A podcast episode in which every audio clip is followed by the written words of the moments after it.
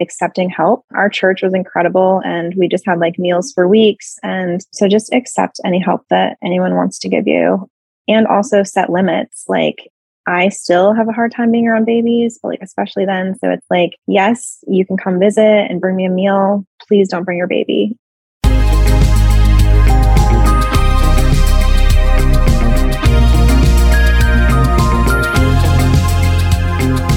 You're listening to the Mommy Labor Nurse podcast, where you'll gain the knowledge and confidence you need to erase the unknowns of pregnancy and birth and rock the newborn days like a boss.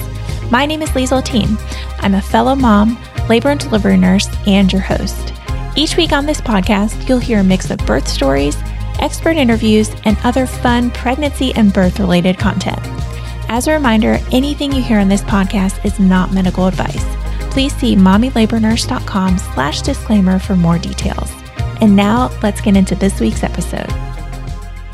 This week on the Mommy Labor Nurse podcast, I am airing a special episode in honor of Pregnancy and Infant Loss Remembrance Day, which is observed on October 15th every year. According to Awareness Days, the day was established in 2002 in order to honor, celebrate, and remember babies who have passed away due to miscarriage, stillbirth, neonatal death, and other causes of infant loss. Pregnancy and Infant Loss Remembrance Day serves to promote greater awareness, remembrance, and support of the estimated one in four individuals and families whose lives are irrevocably altered by the death of their children during pregnancy, at birth, and in infancy. The aim of the day is to raise awareness of the need for support, encourages people to talk, and it honors the babies who have passed. On this day, many countries around the world come together to participate in the inter international wave of light, where cities and countries light up famous buildings and landmarks in honor of this day. You can join in too by lighting a candle at 7 p.m. local time to honor all babies gone too soon. Keep your candle lit for at least one hour to create a continuous wave of light across all time zones covering the entire globe. For our special episode this week, I had the chance to chat with Danielle and she shared the birth story of her daughter, Rosie, with me. Rosie was stillborn in December of 2021 when Danielle was 37 and a half weeks gestation. It was all completely unexpected. It always is so special when mamas reach out to share the stories of their stillborn babies. And it is my absolute honor today to share Danielle and Rosie's story with you. Hi, Danielle. Welcome to the Mommy Labor Nurse podcast. Thanks so much for being here today with me. Thank you so much for having me. Yeah. Can you start by telling our listeners about yourself, your family, where you live, what you do, anything at all you want to share? Sure. So I'm married to my lovely husband, Chris, and we're both from upstate New York. And we moved to Durham, North Carolina nine years ago when we got married. Chris works as a night shift charge nurse for the medical ICU. And I work part time as a psychiatric nurse practitioner for a hospital that specializes in adolescents with eating disorders. And oh, we both love what we do. And I've always joked that when I go in for my deliveries, that I'm bringing my own ICU nurse with me just in case things go downhill quickly. yeah, that is so funny. so, yeah, we were talking before the episode, and I didn't know that's what you did. And I'm like talking to you about BLS. I'm like, yeah, it's basic life your support. You're probably like, Liesl, I know what that is. so funny. Yes, we're very acquainted with the medical field. yes, yes.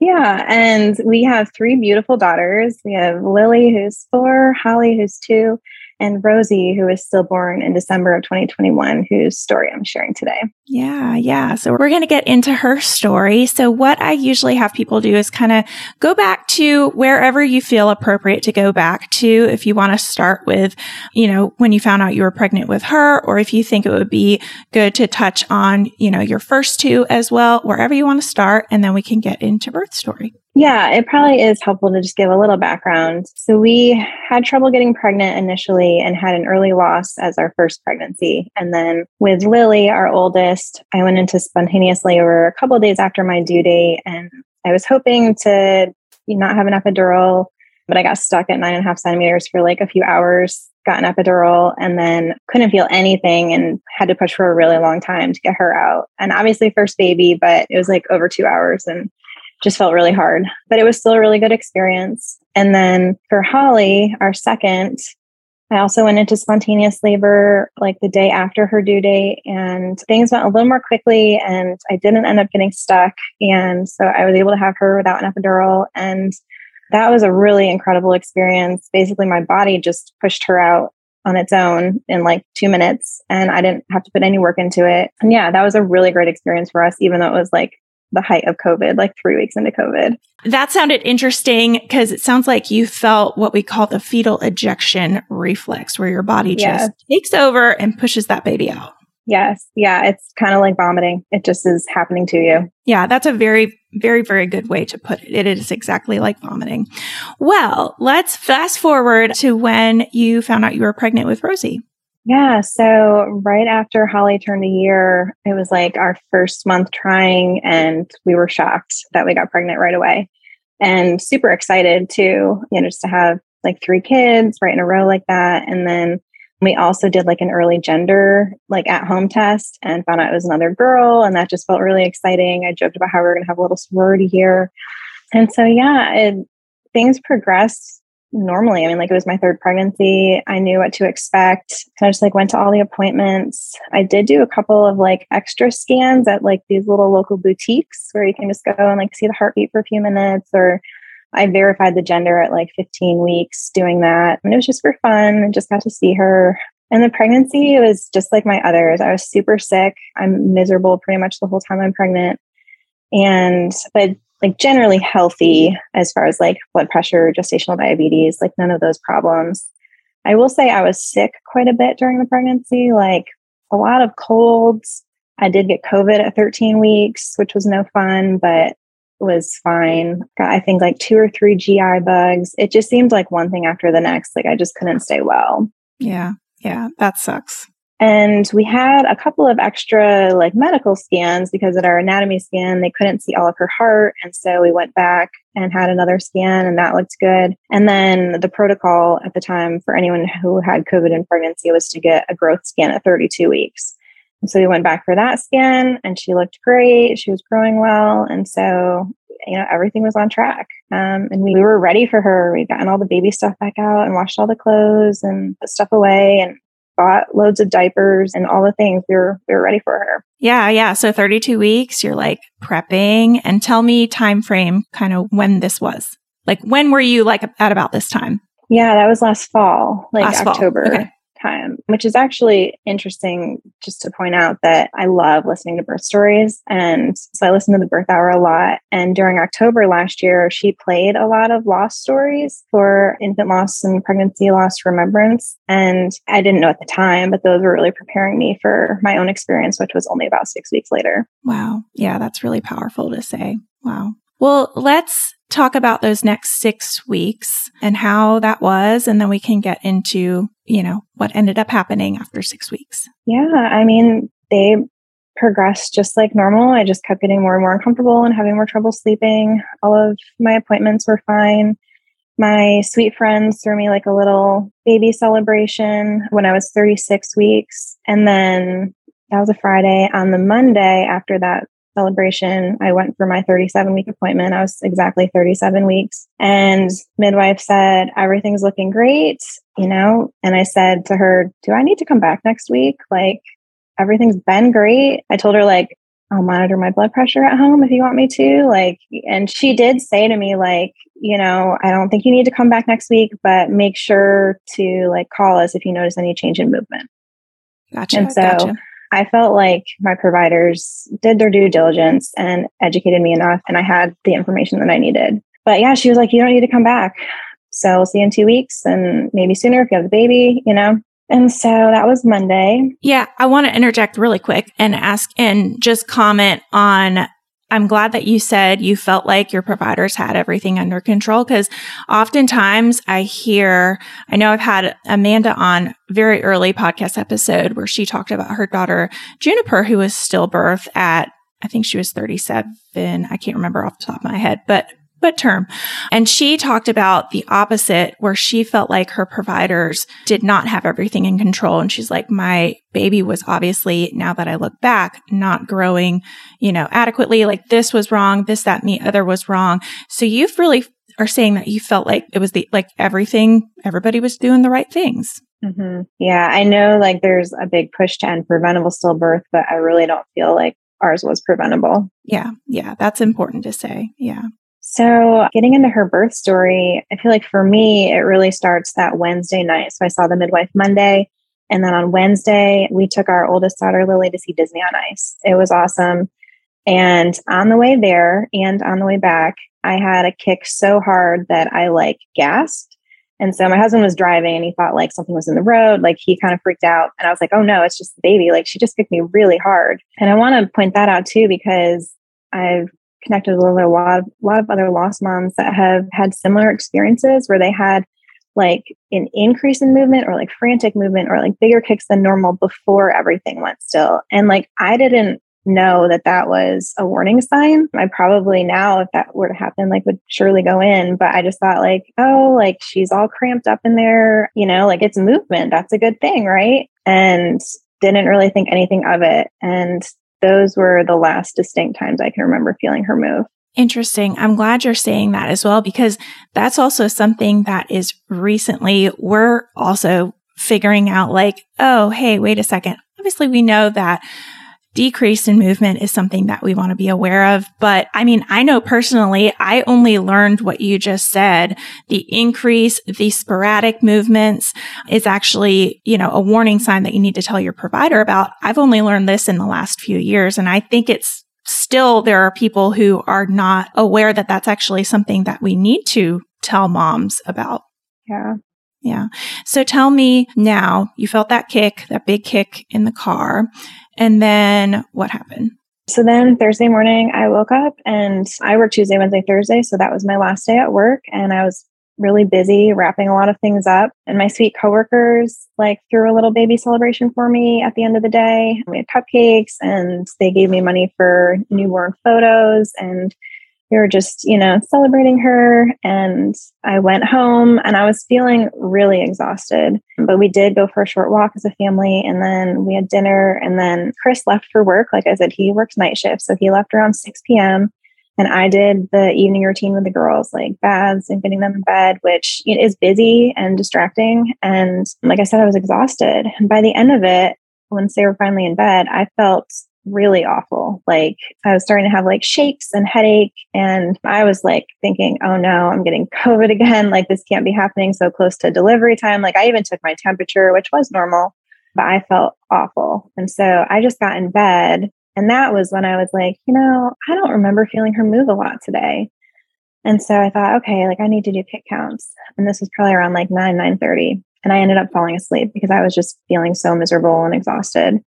And so I did not do those kick counts. And then I woke back up at midnight and I was again like uncontrollable shakes, like chills, and just instantly like knew something was wrong. And she usually moved a lot at night. And I was like, she's not moving at all. I fell asleep and I was supposed to be doing those kick counts, like something is not right here. And so I texted Chris right away that I was worried. And I went down and I got a snack and drank and moved all around and changed positions in bed and poked and prodded her and was getting nothing. And then I pulled out our home Doppler which I only used a handful of times and hadn't used it in a while. And so I pulled it out and I like wasn't getting much or anything. And I knew that I was really anxious too. Like maybe I'm just not doing this well. And maybe I'm just too anxious to be doing this correctly right now. And I would kind of pick up something and I was like, that could be my heartbeat. If it is a baby's, it's really low. And so that got me like worried to the point where I was like, okay, I'm going to just call the provider because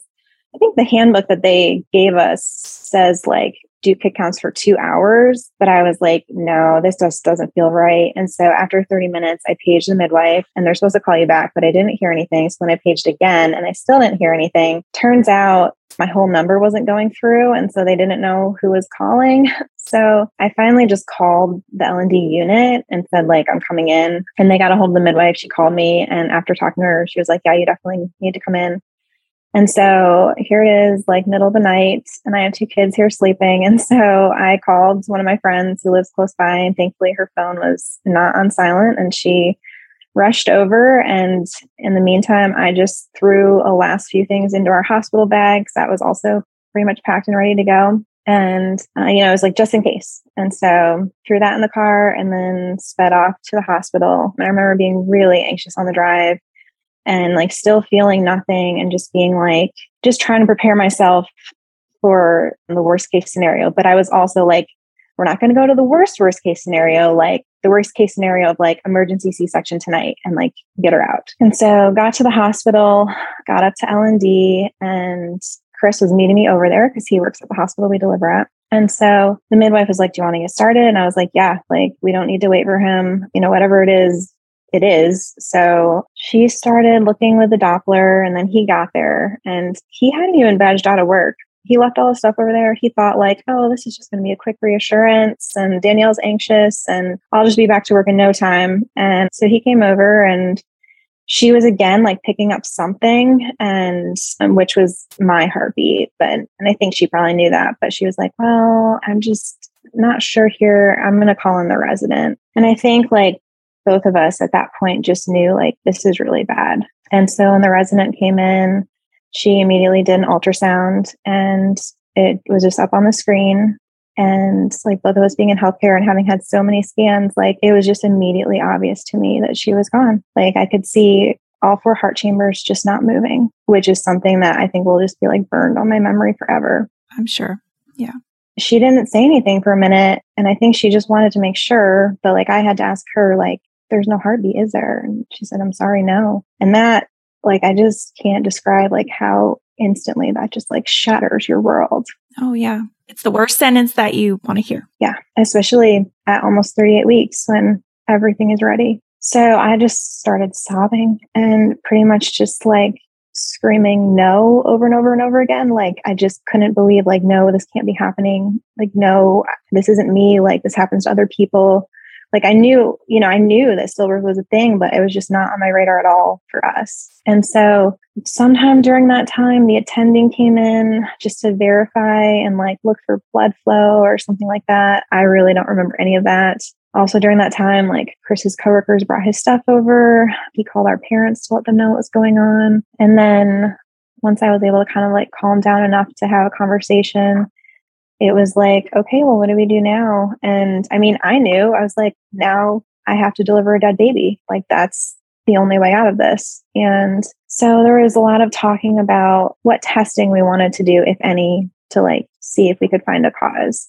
And so they offered things like all sorts of blood work to look for like viruses and clotting and stuff in me, amniocentesis, autopsy of the baby, MRI of the baby, genetic testing, like all these different things. And they pretty much told us that it was a low likelihood of finding anything given the fact that we have two healthy children and that she looked perfect on all of her scans. And so we opted out of a lot of those things. I basically said, like, whatever you can get just taking blood work for me, go ahead and do, and we won't do the rest of it. And the only thing that came up from that was they found basically her entire blood volume, like over 300 mils of her blood, was in my circulatory system. And so, I mean, the explanation for that was just like her blood went to the placenta, and instead of going back to her, it went into me. And we don't know if that's like a cause or an effect. We don't know if it happened after she died. Like we just never got a good explanation for that. Yeah. I wonder if it was, you think it's something, I mean, I guess you really don't know, but maybe something with her heart chambers where one of them was going like the wrong way. That's I have odd. no idea. Yeah. Yeah. No, I mean, we've seen several specialists and no one really gave us an answer for that. Yeah.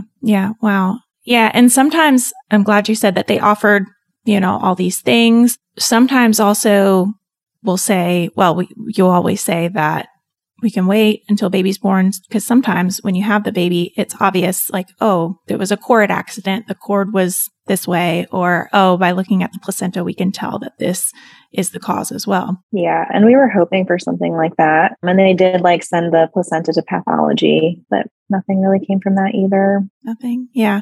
And usually with our patients, and you can, I'll let you continue your story. Usually with our patients if they come in, regardless of what week they are. If they, you know, it's deemed that baby is stillborn, we'll give them the option, unless for some reason they're starting to get septic or, you know, there's a real emergent reason for you to be staying in the hospital. We'll usually say, hey, if you want to go home, gather your stuff and then come back later for an induction or if you want to stay here, we can go ahead and induce you. And I'd say it's about 50 50 for people saying some people are like, I need time. I need to go home. I need to call people. I need to do all the things. I want to come back tonight or tomorrow.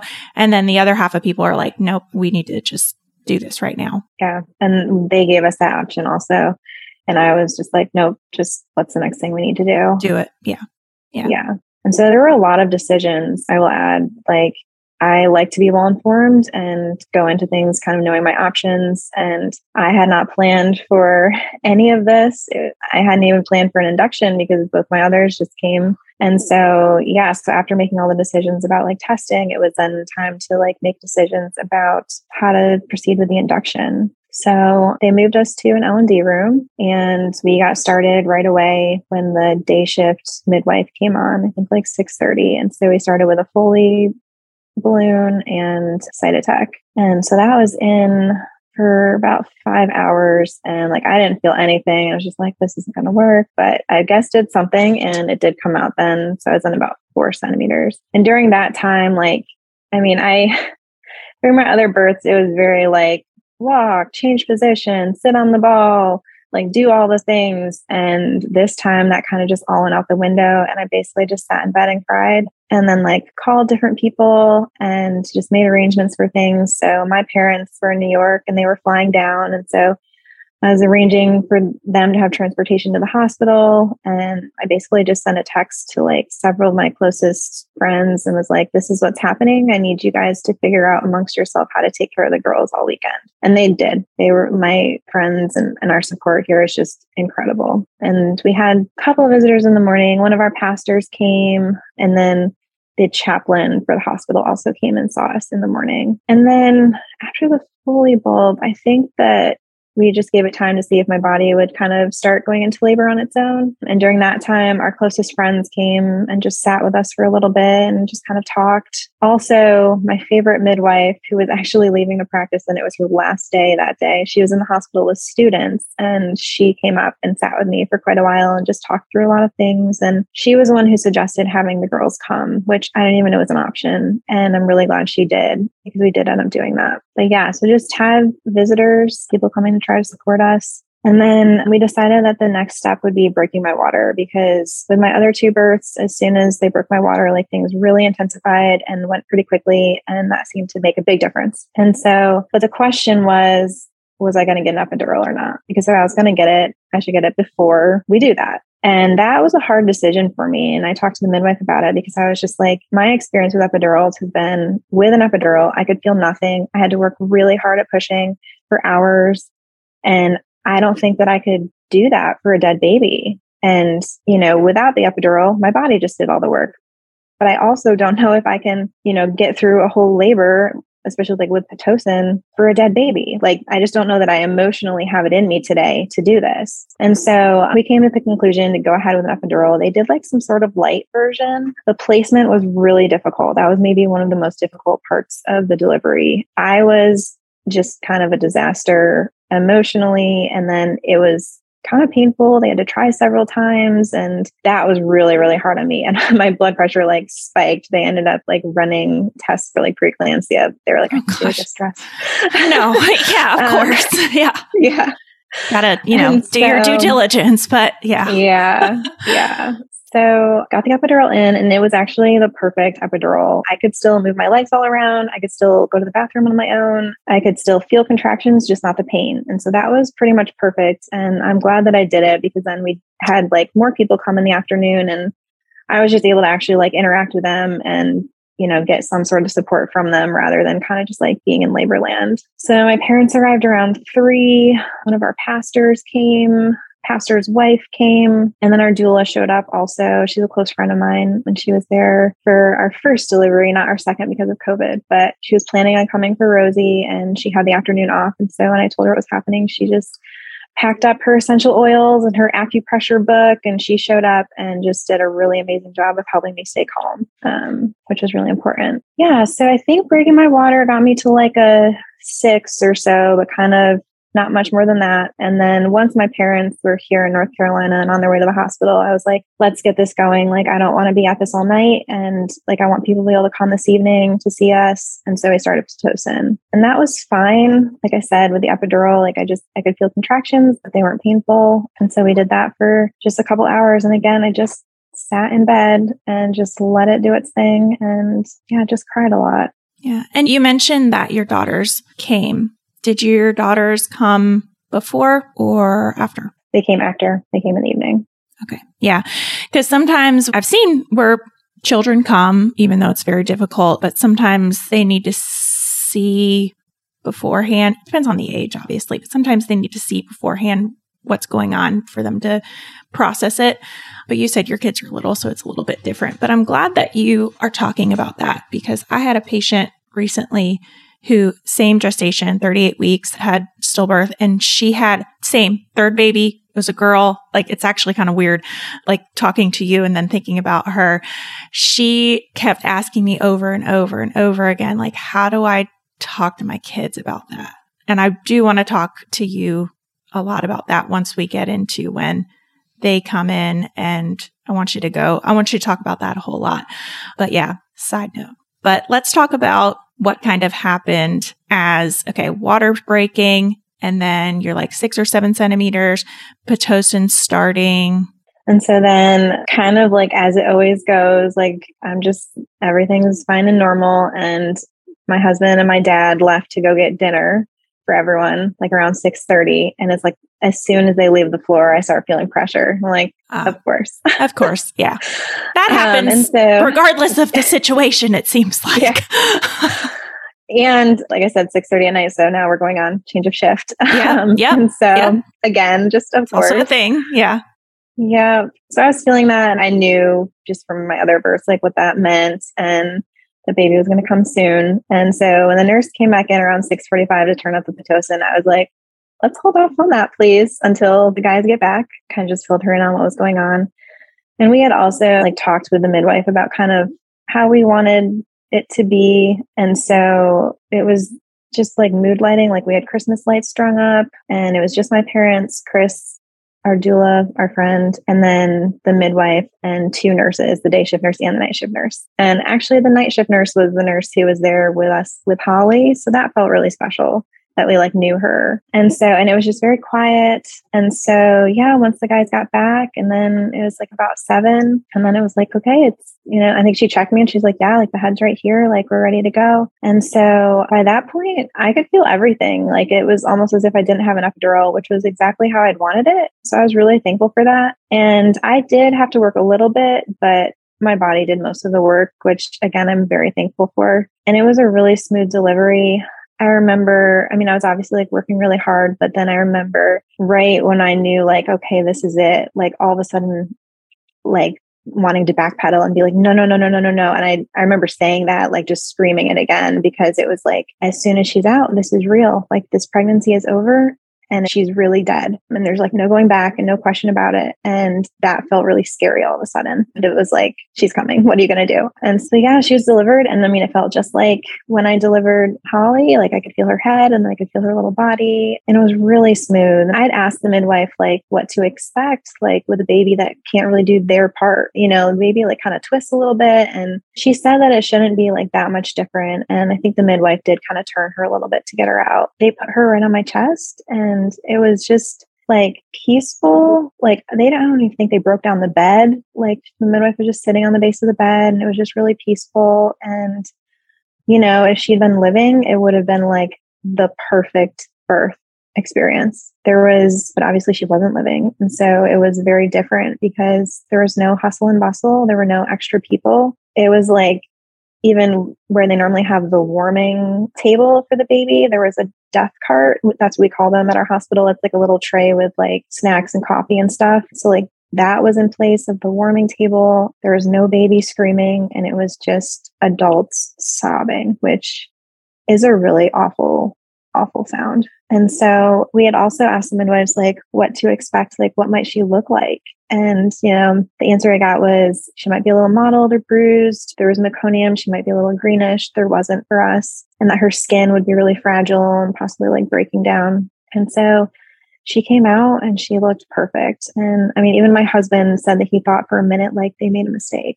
And she was just absolutely beautiful. But she did feel fragile, like her skin felt fragile to me. And she had no tone. So she was just extremely like floppy and loose. And so they just, yeah, they put her on my chest just like my other babies. And Chris cut the cord. And then, you know, I held her and cried. And then he held her and cried. And then, you know, the midwife kind of like worked on me a little bit, which was easy. For my first two deliveries, I just needed one stitch each. And for this time, didn't need any stitches at all. So that was a really big blessing that there was not a lot of like physical recovery because there was certainly a lot of emotional recovery.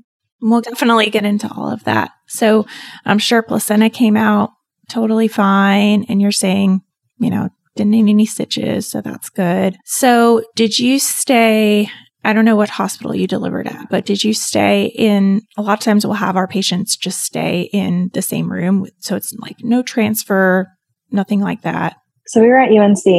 We stayed there for quite a while. So she was born at like 718 at night. We ended up having a lot of visitors. Well, first we we actually we did a bath for her, like a sponge bath, and they mm-hmm. did her like measurements and everything. And she was huge. She was seven pounds, 14 ounces, 19 inches long. And if she'd had her full blood volume, she would have been my biggest baby. And she was three weeks earlier than her sisters. So, wow. So she was obviously growing well. Placenta was working well. Like everything was going great until it wasn't. I was just going to say, it just makes you want to just shake your head and just, I mean, it's, it's so frustrating when you just don't everything looks just fine. Everything's fine. Yeah. Like why like, did this happen in the world happened?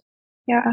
And yeah so we did those things. She also uh, like she just looked so perfect. And i talked to the midwife about it and they were like yeah she was not gone long. Like no. I think yeah. that i caught it like as soon as i possibly could. And you know and i asked them about that because certainly there's a bit of like guilt and just anxiety yes. like did i miss this? And you know they said i asked them i was like do people ever catch it or is it like either a false alarm or too late? Like when people go in for decreased movement. And my midwife said it's usually a false alarm or too late. And so yeah, I think that she had not been gone long at all when I, you know, noticed it and went in right away. I don't think there's anything more that I could have done. No, I don't think so. I'm glad that you mentioned that though, because that is something that I think, regardless of how long the baby looks to be gone, that's what I think all moms in that situation carry with them like oh my gosh did i do something or did i not bring this up soon eh, you know could i have brought this to the attention of my provider sooner? And it's such a heavy guilt that moms you know place on themselves. Yeah. And just regardless of the situation it is not mom's fault. No never. These things just happen sometimes which is awful. Well let's get into you said they did her measurements and you said bath what were they telling you in terms of how long we need to stay? You know, because sometimes we'll let moms go, home, you know, go home earlier than, you know, than normal. Yeah. So they left that up to us. And, but they did say that they would ask us politely to leave by Sunday morning. And so for us, it felt right to want to spend the time with her and to want as many people to come and meet her and hold her and love on her as we could. And so that's exactly what we did. And so Friday evening, we probably had about 20 people come and see us, including they brought the girls. And so that was really bittersweet just to see them interact. And I know you said you wanted to talk a bit about this. And so we had kind of talked before Lily came in and I'd asked my friend who was with her just to not say anything until, you know, she got there. And then we basically just said like this is rosie rosie came like she's here and she can't come home with us she's in heaven with jesus and we kind of just stuck to that like line like she can't come home with us as to just like keep it simple for her brain but i am so so grateful that the midwife suggested that they come in because I feel like that just provided like a lot of closure for Lily, especially. I mean, Holly was like a a year and a half old. A little, yeah. Really clueless. Yeah. But Lily like knew Rosie was coming at Christmas and that was going to yeah. be her baby sister. And I think if we had just come home from the hospital empty handed, it would have been very confusing for her. And so I think the fact that she was able to go and see Rosie and hold her and kiss her and hug her and know just like, but she can't come home with us, I think was hopefully even into the future will be helpful for her. And that's something like she, you know, because she's still little. And so she'll still like ask questions about her and and I'll like remind her, like, no, like Rosie did come. Remember, you got to go hold her, but she just couldn't come home with us. And it's really sweet. She often will pray for another baby. And then she always adds that we can bring home. so, yeah, because I mean, that makes sense in her mind. You know, as a four year old, you're thinking how to explain this to them. Yeah. Did you read any certain books with her or do any certain things afterward to provide her more support or what did she ask any questions? She did. Like for a little bit she would ask like is Rosie still in your belly? Which was really difficult for me. So like trying to have patience with some of her questions. And we kind of just like stuck with like that line, like Rosie came, she can't come home with us. She's in heaven with Jesus, just to kind of like keep it really concrete and like simple for her. Someone did send me a book called The Moon is Always Round. It's like a faith based book about stillbirth. And so we've read that a couple of times. And we just talk with her about it like whenever she brings it up. Or, and I'm also just like very honest with her. Like, I cry a lot even still. And, you know, she'll say, like, why are you sad, mommy? And a lot of times now I'll, I'll be like, why do you think I'm sad? She said, you miss Rosie. and I said, yes. That's right. So I think that, you know, there's something to be said for like showing your kids that vulnerability and like how to express emotions and that it's okay to express emotions, um, even negative ones. So yeah, that's really powerful. That's really powerful to say. I completely agree. Well, let's talk about discharge the next day. You mentioned that you wanted to have people come, uh, you know, as many people as you needed, you know, come to see her and be with you. But did you end up leaving that Sunday? We did. So we got moved up to the sixth floor of the hospital. You usually go to the fifth floor, but for lost moms. They put them on the sixth floor. And we did that early in the morning on Saturday. But before we went, the nurses, we had the sweetest nurses, they did these 3D molds of her hands and feet. Yes. Which are just amazing. And we just really cherish those. We're so thankful for them. And they also took a bunch of pictures of her and her with us and that sort of thing. When we got moved up to the other unit, we again just like had visitors pretty much all day. My brother drove down from New York. My in laws drove up from Florida to get here. And we also had professional photos done. They offer this, I think, as a service you can pay for at the hospital, but they did it for us for free, which I'm so grateful for. Those photos came out just beautiful, and I'm so thankful that we have them. That was really kind of them to offer that for us. Yeah, so we pretty much just had visitors all day Saturday. The girls came again on Saturday, and that was when they said their final goodbyes which was really hard and just hard for them to understand that this, no, this is it. Because the first time Lily said, bye, Rosie, see you tomorrow. And I had to say, no, like, you won't see her again. And then, yeah, we spent the night again, and my parents were in town. And for us, or for me, it was important to not have all the triggers coming home. And so I asked my parents to just put away all the baby stuff. And they did an incredible job. They even like found all my maternity clothes and put those away too. And so when we got home, thankfully, like all of that stuff was not out anymore, which I was really grateful for them to for doing that. But yeah, our final morning with her, we got more handprints and footprints, and we cut little locks of her hair to keep that. We took her like belly button stump. It was just like basically any small piece of her that we could keep, we wanted to. And my parents, they went out and bought something special to leave her in because we had brought home like the outfit that the other girls had worn home from the hospital. And it just didn't seem right. Like there was sentimental value for them. And what if we have another baby girl? And so we just didn't want to leave her in that. So we bought her something special that had roses on it and said like sweetie or something like that. And so we changed her into that and swaddled her up and put her back in the cuddle cot and then had to leave the hospital. Those were like the four hardest moments for me were seeing the ultrasound screen, the moment she was born, waking up the next morning and realizing that this is all still real and then walking out of the hospital without a baby. Yeah, I can only imagine. You mentioned the word cuddle cot, and I want you to explain what that is. Yeah, so we're really thankful we our hospital had several of them. I know some hospitals don't even have any, but it's like a special, it looks kind of like one of those Moses baskets and it has like these coolers like built into the bottom of it. And so you put baby on there and it kind of prevents the baby from deteriorating more quickly. Uh, it kind of slows down that process, which, you know, they said that they would have asked us to leave on Sunday, but we were ready to because, you know, like her skin was starting to break down and it just, we didn't want to see that anymore. Like that was really hard to watch. And so it was time, like as hard as it was to leave her for the last time, like it was also time to go. Yeah. I want to ask you before we wrap up how your postpartum recovery was. It was different, obviously, because you didn't have a baby. Yeah. Honestly, it didn't even feel like postpartum without a baby.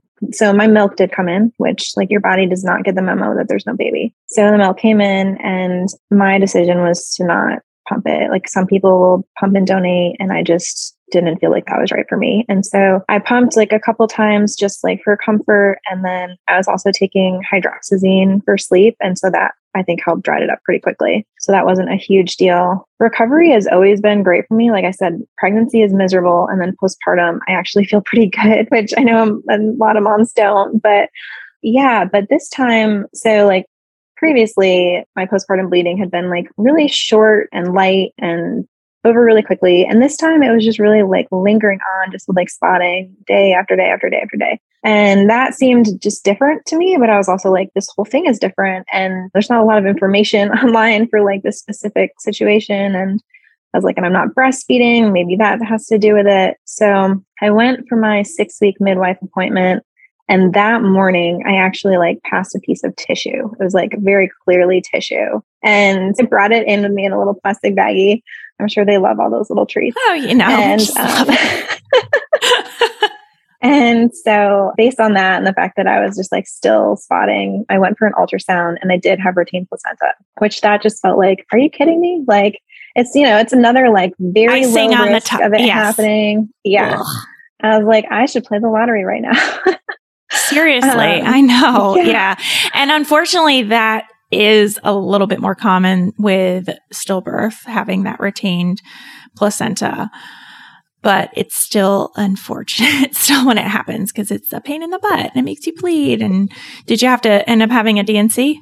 So I tried medication to try to expel it. I did that twice. It did nothing. And so then I did have to go in for surgery. I was extremely anxious about the surgery going poorly, just given everything I'd been through, and also very worried about like it leaving scarring and affecting my ability to get pregnant in the future and all these things. And so they kindly did a hysteroscopy for me, which is where they just go in with a camera and just remove what they need to. And they don't like scrape all of the walls of the uterus. So it's, you know, much lower risk of like any scarring or anything like that. And so that was kind of them. But I will say, like, the whole experience was incredibly re traumatizing. Like to have to go back to a hospital, put on a gown, get an IV, have a blood pressure cuff on, like it all just felt so much like the delivery. And it was, you know, only two months later. So yeah, I was going to ask how long. And it's almost, I don't want to say worse if it happens in that time length versus like if it was a few days later, because I'm sure it's just different for everyone.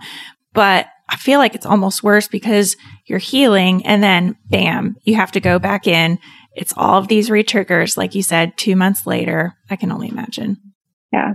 But thankfully, that was kind of the end of that and nothing more with that afterwards. Yeah. Did you find any resources? I know we talked a little bit about the book that you read with your daughter, but did you have any resources that you want to share with our listeners? Like any books that you found helpful? You talked a lot about support and people around you, but any advice for anyone out there, unfortunately, who might have to go through a similar situation? Yeah, I actually sat down and like made a list of like all the things that I've done that have been helpful for me, including like resources like that. So one thing was just accepting help. Our church was incredible and we just had like meals for weeks. And so just accept any help that anyone wants to give you and also set limits. Like I still have a hard time being around babies, but like especially then. So it's like, yes, you can come visit and bring me a meal. Please don't bring your baby. And so just, you know, speaking up for your needs, basically. A lot of self-care, like just making sure I was getting enough rest, like going for pedicures, having like a service come and clean my house just so I didn't have to like worry about that. Lots of distraction, like hobbies. Like I, I've always loved doing puzzles. So I've you know, I've been doing a lot of puzzles and then trying new things like gardening and flower arranging and watching birds and baking. And we also did several movie series, like all the Harry Potter movies and like all the Hunger Game movies, like just to like get out of our world for a couple hours at a time. It was just a really nice break. And then also like fiction audiobooks exercise has been really helpful for me. So I do Pure Barre and I recently joined a new studio that opened and that's been a really great outlet for me. Just feeling like I'm getting my body like healthy again and walking and just like being outside has been helpful. Spending a lot of time with friends. I had so many friends and just like women from church that would come and sit with me, especially like after Chris went back to work because I would have the evenings just alone. And so they would just come and basically like sit in grief with me and, you know, just distract and kind of just get me through those really dark early days. And I'm so thankful for them. Um, also professional help. So I work in the field. So I feel like I had a real leg up on this one. I had been doing therapy like probably every three weeks or so during my pregnancy. And I had a session scheduled for the day after we got home from hospital, which was just like perfect timing. And so I had that one. And then I did therapy like twice a week for months. And then also I used some connections. When I was a student, I did some clinical hours at the UNC Women's Mood Disorder Center. And so I had connections there and I was able to get an appointment with one of the psychiatrists there the day after we got home from the hospital. And so I was able to, you know, just have help with like meds to just kind of get me through this. I will say, like, I would have expected like the sadness and the depression. The thing that really kind of caught me off guard was like all the anxiety and like the PTSD, just such a huge trauma. And there's a lot of effects from that. So I've been really thankful for like the professional help I've been able to get. We have really good resources in this area. So like finding ways to connect with Rosie. So for us, like her name is Rosie. So like roses, like we get roses every month on the 10th just to recognize that like she would have been a month older. Cardinals seem to have chosen us. They've shown up at some really just opportune times that just seem like they are a message from her. And so that's been a way that we feel like we connect with her. Another thing is one of my friends sent me a weighted fox. So there's several different organizations that make these weighted animals in the weight that your baby was. So I have this fox that's like custom fabric. It's like a red plaid, just like her swaddle was, and it's her birth weight. And so I've sometimes just like sat and held the fox just because it feels like holding her. And so that is the Jasper Fox project is who made that. As far as like the PTSD thing, like if I'm falling into like a flashback, I've had some success with using grounding techniques like the five senses, like what can I feel right now? Like I can feel a fan blowing on me. Like what can I smell right now?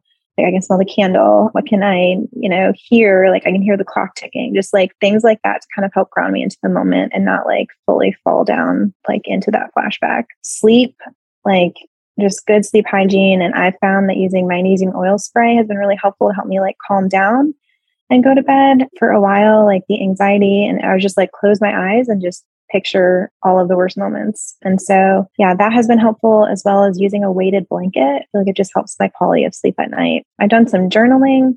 And then also, I've kind of used Instagram. I created an account just for life after loss. And I've used that as a way to kind of like journal my feelings and my process and just like share that with other people. And then keeping Rosie as a part of our lives. And everyone is going to be different about this, but that is what feels best to us. So, like, we have her pictures all throughout our house alongside our other girls. We put her name on like cards, like Easter cards, Christmas cards, that sort of thing. We light a candle for her at the dinner table. My brother had just gotten married. So, they did like a tiny little flower girl basket for her, which was really special. And then just like sharing her birth story today is a way to like keep her in our lives. Yeah, yeah, totally. And I'm happy to have stories like this on the podcast because I feel like, you know, we can't just listen like the birth hour. I think she has like a great collection of so many different types of birth stories. We can't just always put the positive ones on. It's important to have these types of stories as well.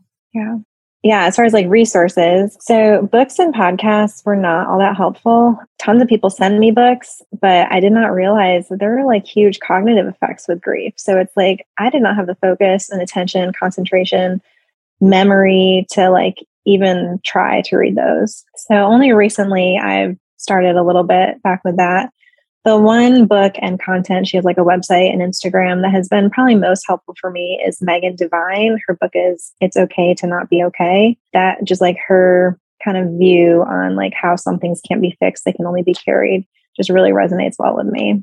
Another thing is like connecting with other lost moms has been immensely helpful. And the way that I've chosen to do this is through one ministry called Foreknown Ministries. It's a faith based ministry and they do text support. So they text like almost every single day. They do free monthly Zoom support calls. They have a retreat once a year. And so I went out to Colorado to that retreat in April. And then, of course, they have Instagram.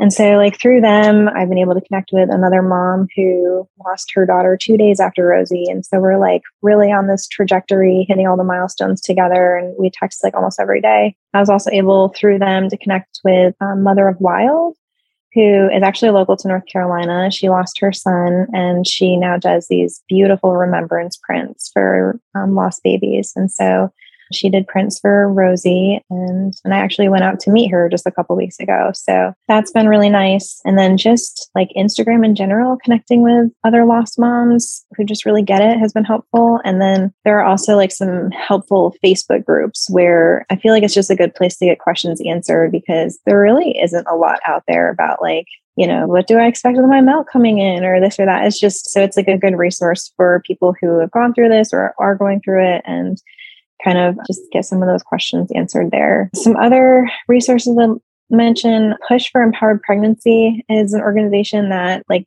their whole goal is to end preventable stillbirth. And so they just have a ton of information and statistics like on their website and like different events. I think October 15th, they are pushing 23,000 empty strollers past Congress just because that's about how many babies are stillborn every year. So stuff like that. I'm a big fan of them. We've done stuff together and they have a fabulous page and just fabulous mission. Yeah. Also, Count the Kicks. They have a website and an app, and that just kind of like helps you get to know your baby's pattern and to notice changes. And I think you can even like set reminders for when you next need to count your kicks and that sort of thing. And so that's another good one. And then, of course, October 15th is the International Wave of Light for Pregnancy and Infant Loss Remembrance. So everyone lights candles at 7 p.m. in their time zone, and it's this wave of light across the world to remember all these babies gone too soon. So, yeah.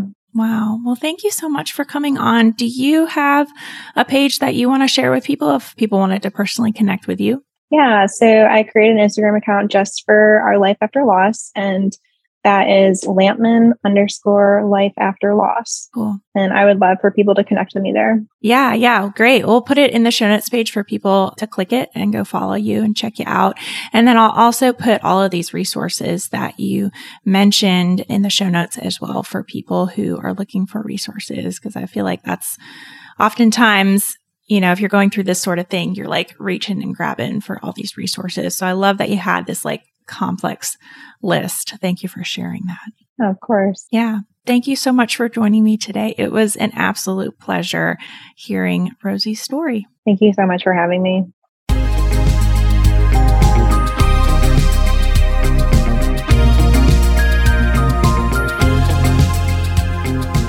All right, guys, that wraps up this week's episode. Thank you so much for tuning in and letting me be a part of your motherhood journey. It is truly an honor. If you like what you heard, don't forget to hit that subscribe button so you never miss an episode.